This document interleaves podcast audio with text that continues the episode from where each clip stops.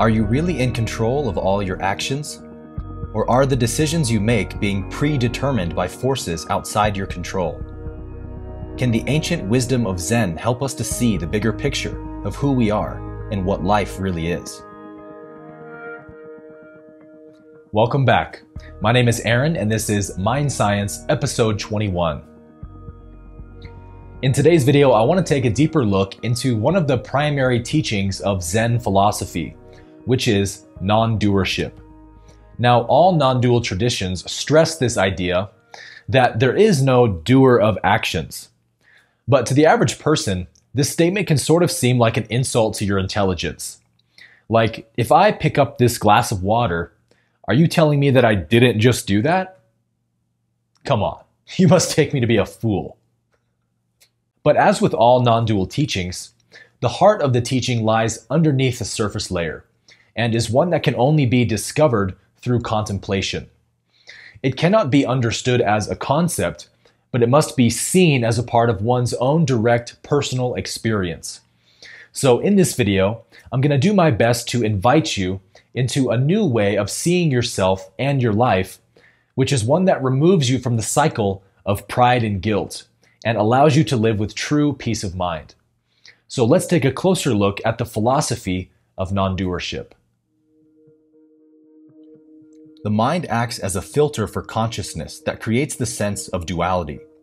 Instead of everything being seen as one interconnected happening, the mind portrays it as two separated happenings there is a seer and the seen. There is a feeler and the felt, an experiencer and the experience. It is out of this perception that the sense of a doer arises. An independent actor which is in full control of everything that happens to it and through it. This sense of being a separate, independent doer is crucial for the ego, because this is what allows us to accept the guilt for all of our decisions and actions. The guiltier we feel, the more identified with the ego we are. The more powerful ego is, the more suffering it creates. The only way out of this trap is through changing our perception of who we are and what life is. The truth is that this sense of being a separate, independent entity with full control over your actions is a complete illusion. Evolution has hardwired this belief into the human psyche, so let's look at how the mind creates this illusion of personal doership. Have you ever blurted something out of your mouth that surprised you just as much as the person you said it to? You thought to yourself, why did I just say that? This was you recognizing that your response, whether it was from anger or panic or excitement, was dictated by something other than you. It was some kind of programmed response, and if you had been given the conscious choice, you wouldn't have wanted to say it. Now, I'm going to ask you to stretch your mind a little bit more. What if this is actually always happening? Not that everything you do is something you didn't want to, but that everything you do is automatic. For example, you may get hungry and say, I want to make a sandwich. But you only wanted to make the sandwich because you were hungry, and you only became hungry because the body has physical needs. In actuality, you didn't become hungry, the body became hungry, and you observed it. So are you the doer of hunger? Or does it happen automatically? To stretch this example even further, if you had never heard of a sandwich before, the thought I want to make a sandwich would never have appeared. So were you really the thinker of that thought? Or was it predetermined by your conditioning? So to look at another example, if I'm carrying a glass of water and somebody carelessly rushes by and bumps into me and makes me spill the water, do I immediately feel guilty for spilling the water? Most likely, what happens is I turn to the person who bumped into me and I blame them for making me spill it. Because in that situation, I realized that I was not the real doer of that action.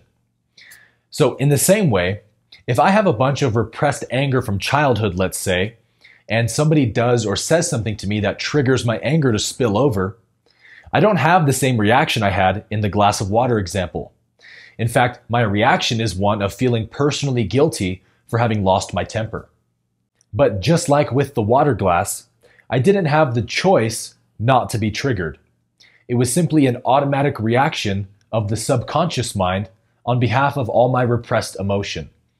And it all happened instantly outside of my conscious control. In truth, life was simply showing me something in that moment that I needed to see, which in this scenario would be that I have a lot of repressed anger. So, who was the one doing the trigger? No one. Nobody was triggered. It was just an automatic reaction delivered by the flow of life. So, if you understand this example, then you can begin to apply it to any area of your life and see that no action ever happens in a vacuum. I am always being deeply influenced by an innumerable amount of factors outside of my control. And to this recognition, there's really only two possible responses. I should either complain about every undesired outcome that happens to me and blame it on everyone and everything but myself, or simply live from a state of acceptance. The recognition that whatever happens to me or through me was my destiny to experience, and it was simply life showing me something about myself. Simple as that. So, this is really where the wisdom of Zen is found that life is either surrender or resistance. In resistance, you act alone, as a separate entity from life. But in surrender, you act with God and put yourself into harmony with the universe. So it all seems obvious when put like this, of course, but our experience is such that anything unpleasant or undesired that happens to us automatically causes us to feel resistance and frustration and guilt. So, why do we fall for this illusion so easily? Let's take a look. When introduced to any action, the mind will always use it to imply an actor. If something is seen, the mind says, I am the seer of it. If something is heard, the mind says, I am the hearer of it. But in truth, there is no person doing either of them. All perception happens effortlessly and automatically, because perception is what you are. The human body has five senses that plug us into this 3D reality. These senses act as filters for consciousness to have different experiences with. When consciousness moves through this filter, it experiences seeing. When it moves through this filter, it experiences hearing, and so forth. So the question is who is the one doing it all? Is there any effort at all being put into any of these perceptions? The first realization you must have is that the most primal functions of what it means to be a human require no effort or attention whatsoever. Nobody is doing them. They are happening by themselves.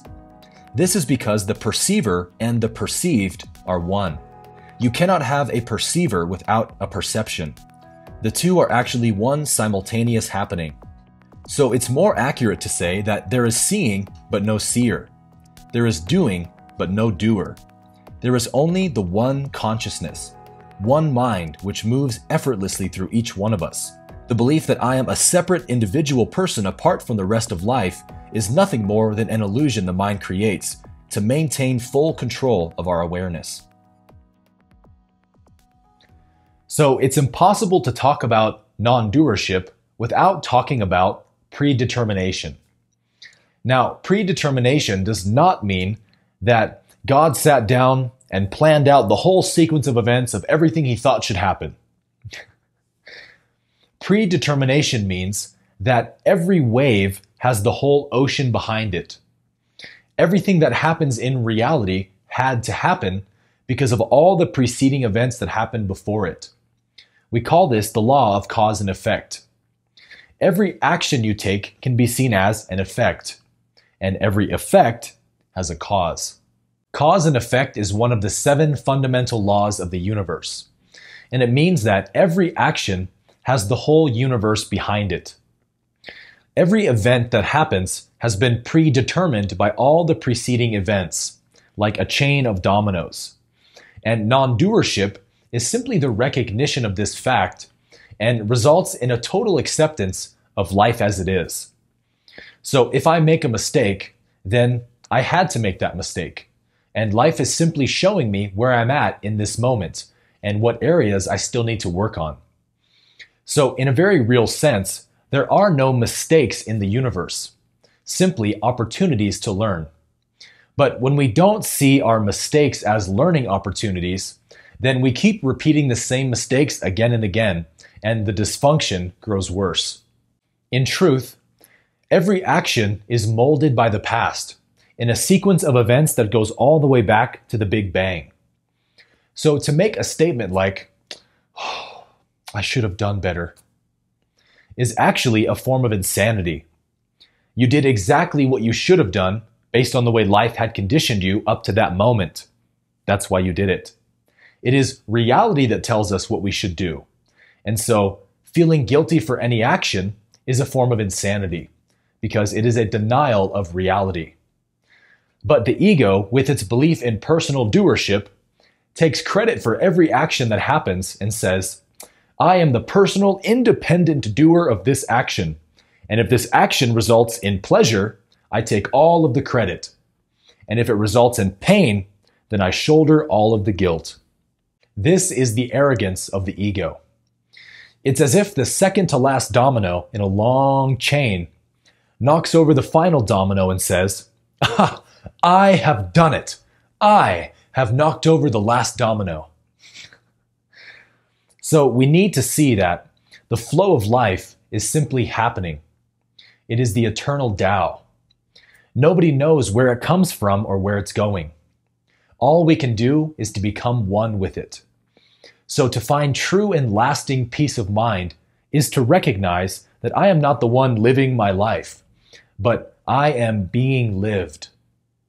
This truth has been spoken by ancient Zen masters for hundreds of years that you are not the doer of your actions, but the observer of them. So, the wisdom of non doership is that no one is separate from the flow of life, just as no wave is separate from the ocean. The wave does not have the ocean, the ocean has the wave. And likewise, you are not the one living life. Life is living you. The way you respond to any circumstance is a product of your genetics and life conditioning, neither of which you have any control over. There is no independent actor that is deciding all the responses to make and all the actions to take the computer system of the subconscious is responding to every stimulus you experience, and simply giving back the action it believes is the most accurate. This is why being the observer of your actions and not the doer of them is paramount for spiritual growth. If you observe your actions, you can determine which ones are seen as beneficial and which ones aren't. Every decision you make is deeply influenced by factors outside of your control. It is only the ego which comes in after each action has concluded and says, if life delivers pleasure, I did that. If life delivers pain, ego says, this shouldn't be happening. Thus, the ego is stuck in a perpetual cycle of guilt and pride. And because we cling to pleasure and resist pain, we create all of our own suffering. In truth, life either kisses us with pleasure or teaches us with pain, but both are an act of love. The degree to which we resist the lessons we are being asked to learn is the degree to which we suffer. Every thought, feeling, and action is an opportunity to look within yourself and decide who you want to become. So you may be asking, what are the benefits of seeing life through non doership? If you believe that you are the uninfluenced doer of all your actions, then you must feel guilty for anything that life delivers which isn't pleasure. You must live from the narrative of, I'll be happy once my life contains only pleasure and no pain. Your ego will then be on an endless mission to control life into submission. This creates a cycle of guilt and shame, where living with peace is impossible. If, however, you recognize that I am not separate from life, but I am being lived by it, then no matter what happens to you, it is accepted. If something great happens to you, the response is gratitude. If something painful or challenging happens, then you simply look for the lesson that is being offered to you.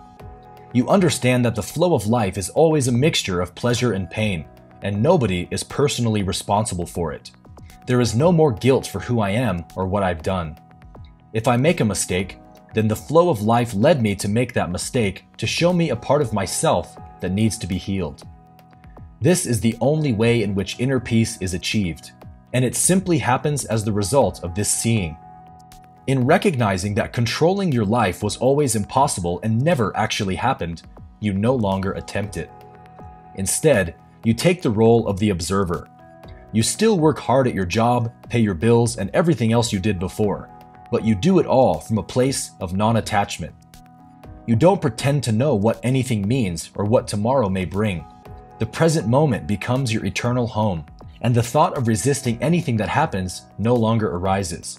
This is called in Zen beginner's mind, living from a place of childlike innocence, which is actually the highest form of wisdom.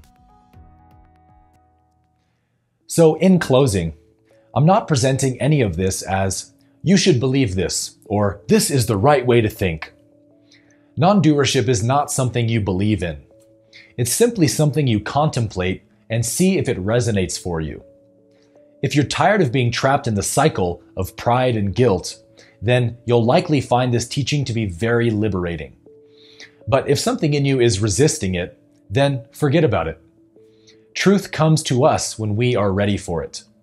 So it's not a matter of right or wrong, but simply, does this teaching help me with where I'm at right now? So, as we've discussed, the mind instills this sense of being the doer of everything very strongly. So, non doership is simply to observe all of your actions as if they're happening outside of your control. And as you begin to do this, this perception starts to stick more and more, and you slowly lose the need to feel pride when good things happen or guilt when bad things happen. You recognize that life is either kissing you with pleasure or teaching you with pain, but both are love. So simply take the seat of the timeless observer and watch the mystery of life unfold. You are the awareness in which all happenings appear. And this is the simple peace of being. Thanks for watching.